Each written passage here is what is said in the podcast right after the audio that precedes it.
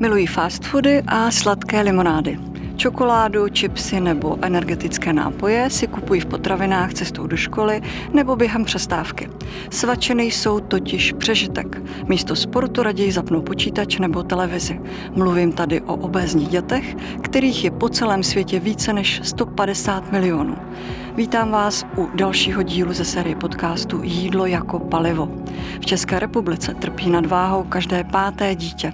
V důsledku přibírání na váze těmto dětem hrozí nejen zvýšené riziko rozvoje diabete druhého typu, ale rozvíjí se u nich i nízké sebevědomí, psychické problémy a ze strany spolužáků šikana. Jak tedy s obezitou u dětí bojovat, ovlivňuje rodiče a děti při stravování reklama a jaké důsledky obézní společnosti hrozí, nejen na tyto otázky mi bude dnes odpovídat dětský pediatr a obezitolog Zlatko Marinov s tým Prevent Santé. V pořadu o životě zblízka si zosty povídáme o tématech, která hladí, ale i trápí naše duši. To je můj pořad o životě zblízka každý pátek na www.denik.cz. Vítám vás, pane doktore. Dobrý den. Já skoro po každém nebo v každém podcastu začínám takovou hodně osobní otázkou hned na začátek. Byl jste jako dítě obezní? Samozřejmě. Eh, žádný obezitolog, eh, eh, pokud dělá a praktikuje vlastně obezitologii, tak nebyl v celý život štíhlý. Prakticky každý prošel fází obezity a ta ho ovlivnila natolik, že vlastně umožňuje přidávat lidem i s část své osobní zkušenosti. Eh, já jsem bohužel stále eh, chronicky obézní. Nevypadáte. Jsem obézní. To, že nevypadám, tady malé bohužel eh, ty následky, které dětská obezita přináší, nemusí být vidět na první pohled, ale laboratorní výsledky je odhalí a kdybych vám ukazovala ráno tu hrstičku prášku, který musím brát na tlak, na cholesterol, na triglyceridy, na pálení žáhy, tak byste se lekla a může za to právě dětská obezita. Strašně hodná maminka. Dá se říct teda, pane doktore, že ty důsledky z dětství, které si nesete, byl i důvod k tomu se rozhodnout v dospělosti stát se dětským obezitologem? Určitě to byla jedna z velkých částí, ta motivace. Hmm. To zásadní bylo to najít určitou uh, náplň i práce jakby pediatrie. Měl jsem to štěstí, uh, že jsem uh, vlastně uh, byl svým uh, nadřízeným uh, vlastně veden uh, k tomu, abych se zajímal uh, o výživu a, pak se specializoval na dětskou obezitologii. A ta osobní zkušenost eh, mě k tomu eh, vlastně nabádala a do té problematiky uváděla daleko víc. A kdy už jde o ukazatele obezity?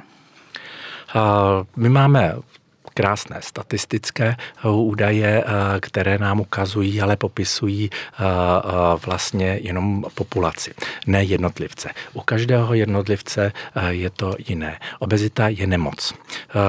Nadváha to je ještě zvětšení tukové tkáně, které nevede k rozvoji patofyziologických mechanismů. Ale obezita už je nemoc. Vždycky vede k tomu, že ten pacient je nemocný, postižený s následky. Eh, u každého jednotlivce eh, je prakticky eh, odlišný ten stupeň. V populaci můžeme říct u dospělých velmi jednoduše podle BMI, ale u dětí podle vývojových tabulek, protože poměr tukové a tuku, pros, tuku prosté hmoty se ve vývoji mění, ale má je každý v záznamu zdravotním doma vedle očkování očkovacího průkazu, takže to může každý poznat.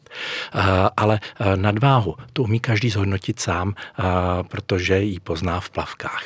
Ale obezitu za žádné plavky, ani za žádné tričko, ani za žádný svět neschováte. To je vidět už na dálku, kdy ten organismus se celý mění to je pravda. Co je za nárůstem tak vysokého čísla obezitních dětí? V posledních letech se všechno svádí na covid, na školu či sociální sítě, ale obezita tady byla přeci už eh, i předtím. Je to toxické obezitogenní prostředí. Ta toxicita během civilizačního vývoje stoupá, ale enormně. Ne pozvolně, ale násobně. A skokovými způsoby se dostáváme dál a dál. Takovým prvním skokem bylo zavedení bezpečnostních pásů, přilep u dětí, jednorázový plenech. Co má společného bezpečnostní přilba nebo pás, dejme tomu v autě s obezitou?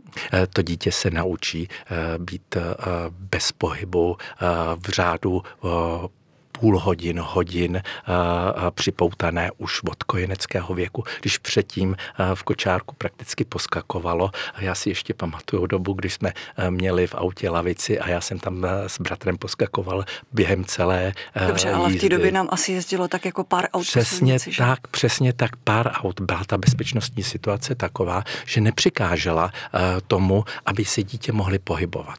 Pohyb dítěte je v současné době tlumen hnedka už od o kočárku, když to už nejsou ty krásné hluboké kočárky, ale když jsou to skořepiny, eh, v kterých dítě nemá se pohy, eh, možnost pohybovat. Tak je to eh, to, že my ani nevíme, ani netušíme, co všechno to obezitogenní prostředí vytváří. Než ho změníme, tak přijde další útok a obrovským útokem byl COVID. Jenom bych chtěla našim posluchačům, aby ne, nemysleli, že nemají svoje děti bezpečnostní pouta. Ne, to určitě ne. To v žádném případě. Ale musíme je kompenzovat. To, eh, co eh, nás odděluje od eh, té přírody klasické, je musíme, že kompenzovat dětem to, že je připoutáme na půl hodiny do auta, tak musíme ten pohyb kompenzovat následným uvozovkách navýšením. To, že je doma nezavřeme už do ohrádky, že jim tam nebudeme vnucovat chodítka, ale kdy je budeme ponoukat k tomu, aby se začali hýbat sami.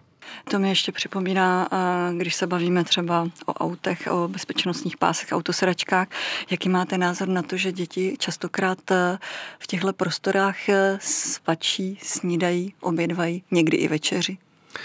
Eh, to je tragédie, kdy dojde k rozpojení eh, toho, co jídlo vlastně eh, tvoří pro člověka. To není jenom příjem vlastně energie, ale jde především a u dětí hraje velký, roz, velký význam sociální kontakt. Jídlo bylo ve vývoji lidstva a hrálo velikou roli právě k socializaci jednotlivce. My se rodíme, jakoby v úzovkách byla dřív představa tábola ráza. Ale to už není pravda. My máme připravený programy na celou naší genetice, je program celého vývoje vlastně jednotlivce v rámci civilizačního vývoje. My jsme, nejsme živočišní tvorové, ale především komunitní tvorové. A příjem potravy eh, v komunitách hraje velmi významnou složku. A ten jedinec musí od narození eh, do dospělosti projít celým vývojem lidstva, eh, co bylo i v rámci jídelního chování.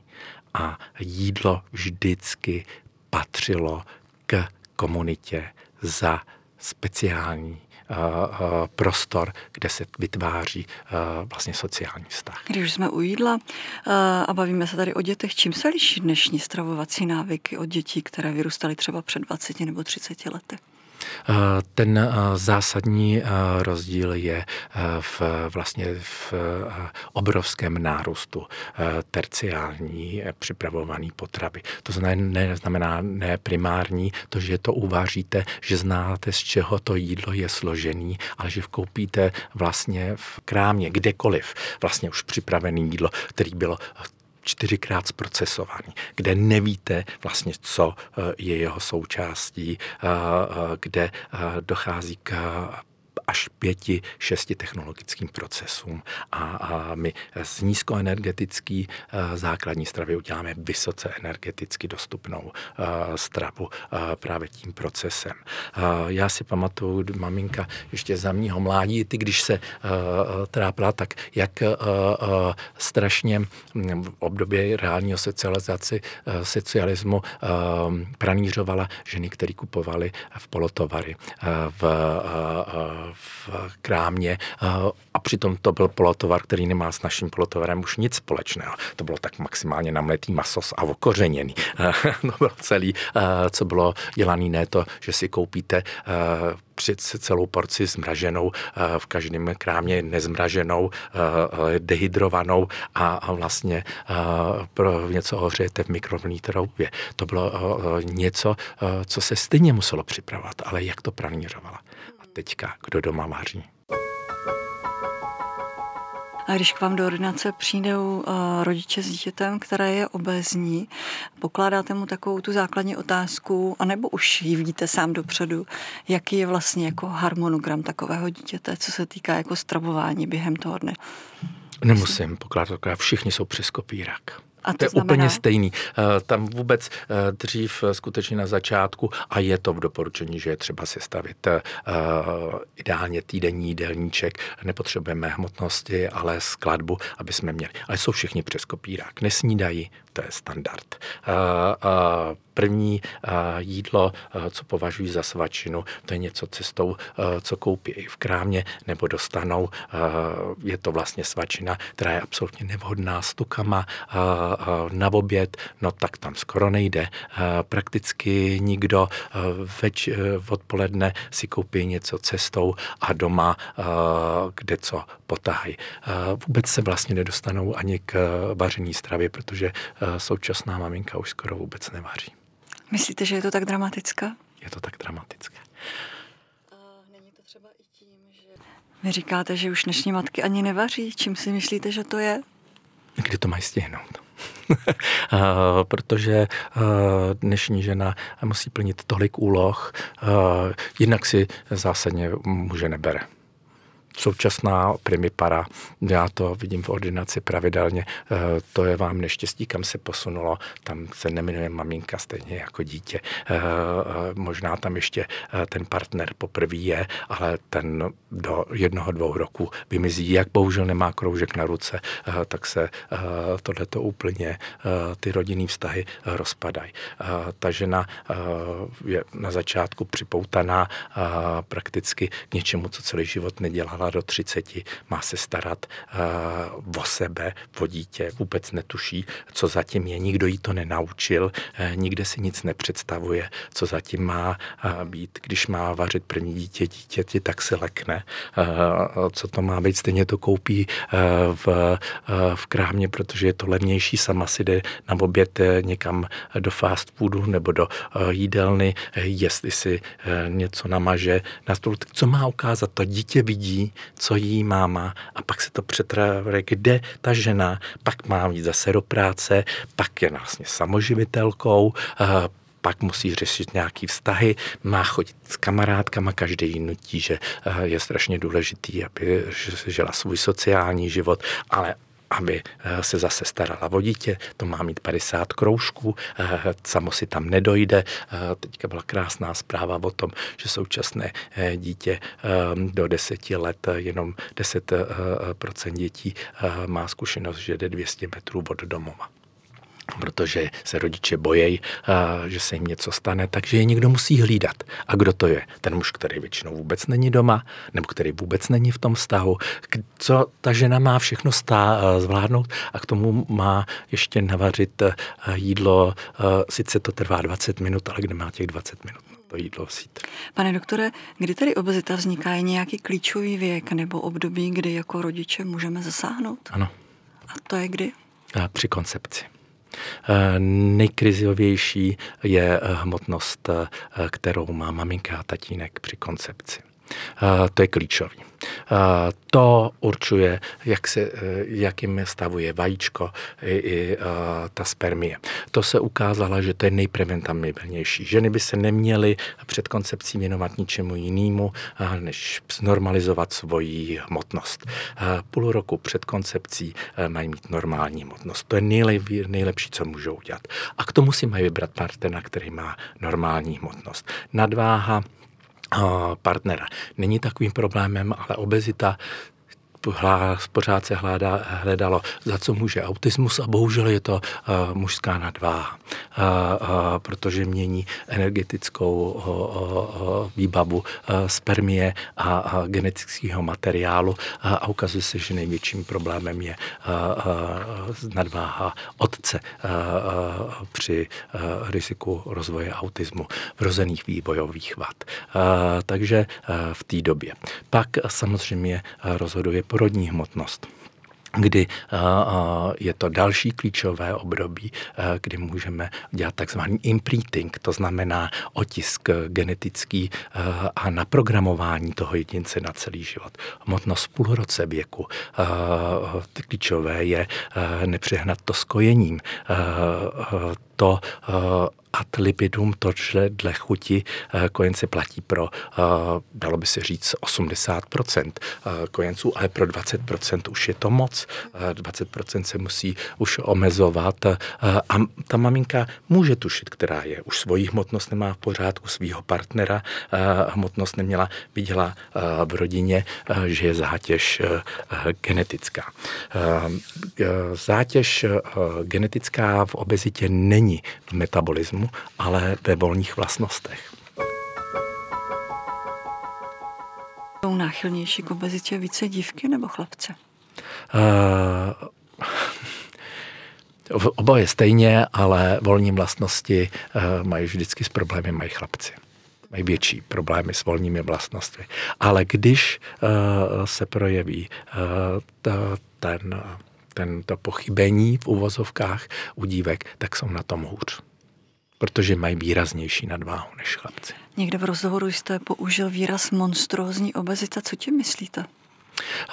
Ten rozdíl mezi dospělou a dětskou obezitou je, že u dospělého ta přemíra tuku působí na stabilizovaného jedince.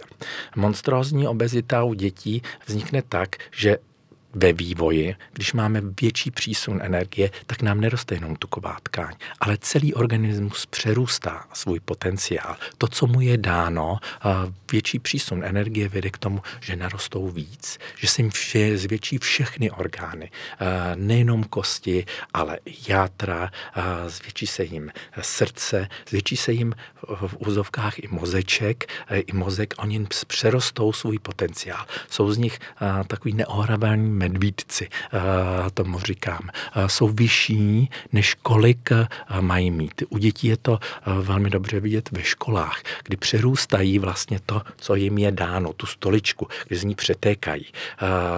Prakticky žádné dítě za svůj věk nemá nárok dosáhnout 80 kg hmotnosti, protože ve vývoji se k tomu prostě nemá kdy dostat běžném, fyziologickém, eh, evolučním. Eh, teďka ale, když máte 80-kilového eh, osmáka, tak vám přetýká z té stoličky, ale je vyšší. Je vyšší o 20 cm než zbytek třídy. Najednou tam vůbec nezapadá. A, a, a nejsou vidět na ulici, protože vypadají o dva, o tři roky starší, i o čtyři, ale když si jim kouknete na kalendářní věk, tak se leknete. Můžete nám prozradit, pane doktore, jaké nejobeznější dítě jste léčil? Dítě, Uh, ono je uh, to vždycky jakoby hodnocení, co je nejobéznější. 480 kilo, to mně přijde hodně, takže čekám, že když už je to monstrózní, tak třeba padne ještě nějaká vyšší číslo. To jakoby uh, do adolescence vstupují děti se 140-160 kily. A proč to dojde až do téhle monstrozní váhy, kterou tady popisám rodiče přece musí vidět, že všichni, dítě oproti vrstevníkům silnější, nebo mají rodiče tendenci sami sobě nalhávat, že to ještě není tak hrozné. Chodí určitě k pediatrovi, který předpokládám, že to dítě sleduje od malinka. Upozorní na každý. Každý je upozorní. Oni o tom vědí. Ale v populaci existuje takový pojem obezitogenní slepota. Uh, my o ní hovoříme, ale je to i takový atavistický způsob uh, i uvažování u jednotlivce, především u žen, který uh, dobře umějí diagnostikovat na podváhu, ale absolutně neumějí diagnostikovat nadváhu, ale naopak, protože v rámci evolučního vývoje nadváha byla vlastně výhodnější pro přežití toho jednotlivce a toho dítěte, tak vlastně v mozku má každý takový naprogramovaný, dítě z toho vyroste, jemu to bude dělá jenom dobře, pro ně je to lepší mít. Nemůže to být třeba i tím, že rodiče trpí sami nadváhou a tak jsou, řekněme, Vždycky třeba trpí. tolerantnější nebo slepé vůči, své, vůči váze svého dítěte? Přidali mu volní vlastnosti. Když se lhává dítě, o to víc selhávají rodiče. Jsi tady také zmínil takovou větu, kterou říkají rádi i naše babičky, kromě rodičů. On či ona z toho vyrostou, dopřejme mu. Vyrostou z toho? Ne v žádném případě už nemají takovou šanci. Před 30 lety uh, to ještě platilo, že uh, z nadváhy děti by růstaly. Ona v určitém vývojovém uh, fázi má nadváha takovou výhodu. Rozhodně v prepubertě a začátku pubertě má výhodu mírná nadváha, tam je s výhodou k tomu, aby správně hormony mohly fungovat a nastavil se ten poměr, tak potřebují mít nějaký nárazník, kde se v uvozovkách můžou trochu rozptýlit chvíli, když to přeženou, a, jakoby, a, jakoby kompenzovat a, určitý a, pře, přehnání. Takže je to s výhodou a naopak i nadváha vede k nástupu puberty a určitým poměru právě ten poměr tukový tkáně umožňuje a, rozbíhat a, pubertu. Ale je to jenom v této fázi. Tam platilo to, že byli takový lehce zakulacený a to je ta tradice, eh, byla ta tradice babiček. On z toho vyroste, protože to bylo přesně eh, tohle období. Ale to bylo úplně něco jiného, když se podíváte na filmy z před 30 let a kouknete se na současné filmy, tak ten nepoměr je ale, ale abs, absolutní. Uh, takový byl v, v, v Československu existoval takový hezký uh, uh, film, ten byl otesánek, uh, myslím, ne, uh, to bylo o jedné holce, co hrála basket a měla nadváhu. Když se podíváte na tu holku, co bylo před 30 lety braný jako nadváha, tak to je teďka v současný norma. Tam byly všichni ostatní děti štíhlí. Teďka štíhlí děti prakticky už nemáte šanci pořádně na ulici vidět. Co všechno může způsobit takto silný a rychlý nástup obezity? Co pak hrozí a jak potom probíhá třeba léčba takovýchto dětských pacientů? Uh, urychluje nástup puberty, to je první a to poměrně velmi výrazně. Protože hmotnost je tím, co spouští pubertu. Dětská obezita se rozvíjí právě e, nejčastěji kolem třetího věku roku. Tam se rozbíhá, tam už začne velmi výrazně zasahovat do vývoje a projevuje se to právě tím, že e, děti s nadváhou mají o rok, eh, děti s obezitou eh, asi o eh, dva až tři roky podle stupně nástupu puberty rychlejší. A je zásadní rozdíl, jestli před sebou máte dítě, který na vás ve 12 lety kouká očima člověka, který vidí toho nejlepšího člověka na světě, což je jeho rodič to je dětství, šťastné dětství. Nebo jestli na vás kouká uh, uh, očima adolescenta, který vidí toho nejhoršího člověka na světě, uh, který ho mohli potkat, což je jeho roč, rodič. Uh, Puberta je vlastně fyziologická deprese, která nás učí uh, uh, se uh, jakoby adaptovat na realitu života, na negativní věci, tak najít si tam to, to své místo. Dřív to bylo na začátku minulého století v 16. Díky tomu, že jsme dobře jedli, eh, tak se to posunulo eh, u dívek na 12 let a když má někdo obezitu, tak už to začíná v deseti letech. A je to zásadní rozdíl, eh, jestli, jestli máte doma šťastný dítě nebo nešťastného adolescenta. A, oni se necítí sami sebou, ve svém těle sami dobře, neakceptuje okolí, a, sami nevědí. A, a, víte, a, jak vysvětlu, že a, ten kluk, jemu se nic neděje. On nic necítí. Já mu to říkám, že je tlustá, tlustej, ale on si ničeho nevšimne. Víte, to je zásadní rozdíl v životě a kvalitě každýho chlapa, ale i kluka je jestli si na něj dovidí nebo nedovidí. Mění to zásadně kvalitu života. A přemýšlí nad tím několikrát denně. To, že si vystaví stěnu pro ostatní, že nemá problém, to neznamená, že sám v sobě netrpí. Vy jste tady zmínil i kojence. Mohou trpět obezitou právě už i kojence? Trpí. 7%. Jak je to, jak je to možné? Třeba plně kojení Plní kojený. Plně kojený kojenci? Ano, to Já nejsou myslela, na umělý výživě. Ty nejsou na umělý výživě. To Ale jsou plně kojený. se proklamuje a všichni pediatři mě konkrétně u obou dětí, pan doktor říkal, plně kojte co nejdále, protože tím dítěti zesilujete imunitu, dáváte mu to nejlepší, co můžete mu, Ano, tomu dítěti dát, systém, budu hezky prospívat. kontakt, prospívat. Za, za, zaženete tím i žízeň a nemusíte dávat nic umělého. Není to pravda? Není to pravda. Jak je to možné? Je to právě to, že eh, všechno má svoji eh, míru. Kojení je jídlo jako každý jiný. Není lepší než eh, jako jiný jídlo. Nevyrostou vám potom vlasy, nebudete mít eh, kvůli kojení eh, prevenci nádoru, nemáte nic, eh, je to jídlo jako každý jiný. A čeho je moc, toho je příliš. I toho se dá přijíst. Samozřejmě mateřina je nejlepší, ale způsob jídelního chování, to je to nebezpečný, co může být. Uh, I u stolu se můžete přejíst. I uh, u stolu a u jídelního chování děláte eh, nějakou zásadní chybu, která vás vede k přejídání. Jíte delší dobu, jíte kratší dobu, jíte častěji, jíte jiným způsobem. My jsme, já vždycky říkám, novorozenec něco jiného, kojenec do třech měsíců, tam se mu přizpůsobíme, ale od třech měsíců je člověk jako každý jiný a ten snídá, svačí, obědvá, svačí, večeří. Malej člověk má nárok na druhou večeři a něco pro radost nad ránem. A tím to končí. Trochu mi tady nabádáte k myšlence, že mají matky kojit méně. Milím se.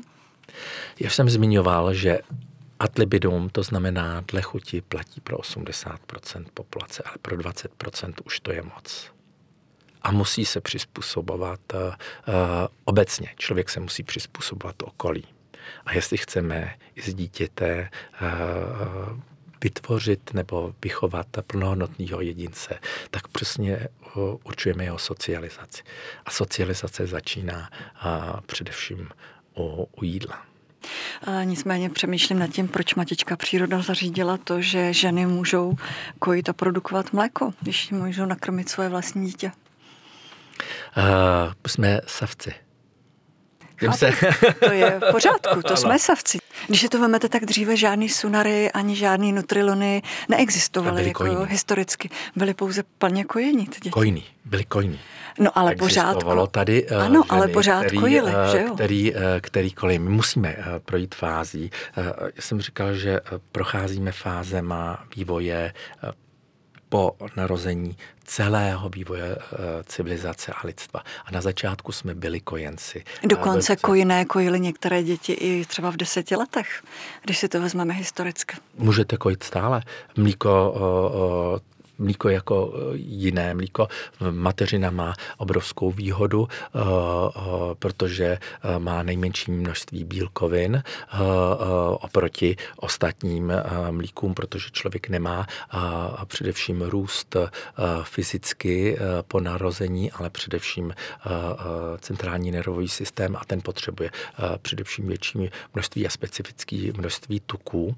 Ale my jsme si právě proto udělali mléko vlastně specifické pro člověka a upravované, a to je kravské mléko, kdy jsme vypěstovali speciální druh krav tak, aby jsme snížili ten množství bílkovin u kravy a krávy s tím mají bohužel velký problém se svým mlíkem pro vlastní telata, protože je to vytvořený pro lidi. Ale to se dostáváme do velmi specifické části. Určitě. Ale spíš bych chtěl říct... Já jsem teda osobně bojovník za kojení, takže samozřejmě jsem se tady já, lehce já si pozdržela. Myslím, kojení je nejlepší, co může být pro kojence do třech měsíců věku určitě. Ale od třech měsíců věku je to člověk a člověk se má začít přizpůsobovat a potřebuje k výživě uh, už daleko větší rozšíření, uh, především pro imunitní systém, uh, plné kojení na čtvrtý měsíc už není vhodné. Přestože VHO tvrdí, že do šestého měsíce nemusí člověk nic přijímat jiného, ale z imunologického hlediska už je vhodné mít od čtvrtého měsíce příkrmy. Pane doktore, vy jste mi na začátku upřímně odpověděli, že jste jako dítě trpěl obezitou. Řekl jste, nebo jste to vytkl své matce, že díky ní trpíte obezitou? Uh,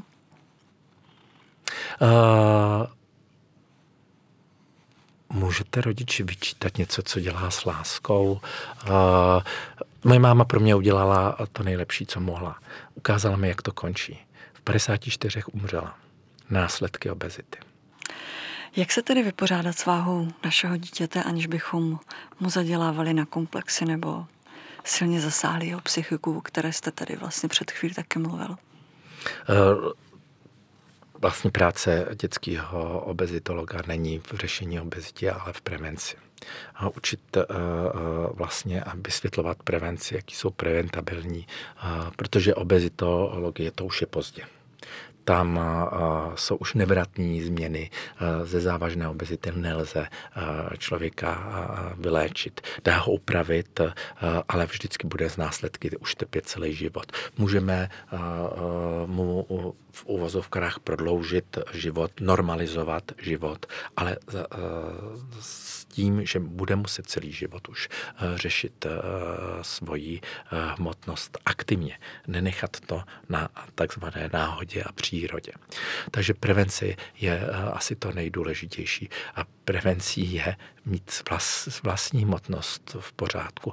Máte hmotnost v pořádku, celá rodina, tak ani dítě nebude mít jinou hmotnost.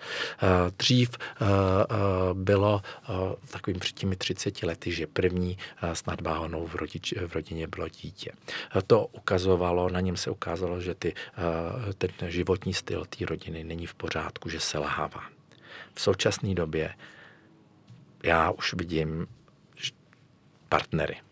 Jsou to ty chlapy, který už mají nadváhu uh, při koncepci, protože už se vybírají, uh, ženy si už vybírají takový partnery, který mají s problém samotností už ty partneři. Uh, ale není pravda, že oba dva rodiče jsou obézní. Velmi typický je nebo mají nadváhu.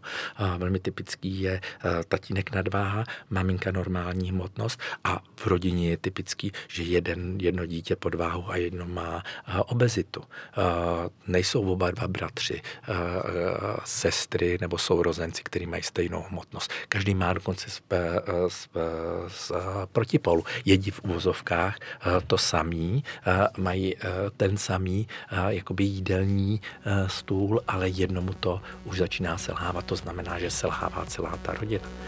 A, a ženy jsou strašně vstřícní vůči mužům, takže uh, dokonce Tolerujeme na sexuálním trhu je preferovaný muž s. Říká dětský pediatr a obezitolog Zlatko Marinov. Moc děkuji za vaši návštěvu a s vámi se, milí posluchači, uslyšíme zase příští pátek u dalšího dílu z minisérie Jídlo jako palivo. A pokud máte tip na zajímavé téma nebo příběh, můžete mi napsat na e-mail bohumila.cihakova.cz Od mikrofonu vás zdraví a příjemný poslech přeje Bohumila Čiháková a můj dnešní host Zlatko Marinov. Děkuji. Děkuji za pozvání a přeju všem normální hmotnost.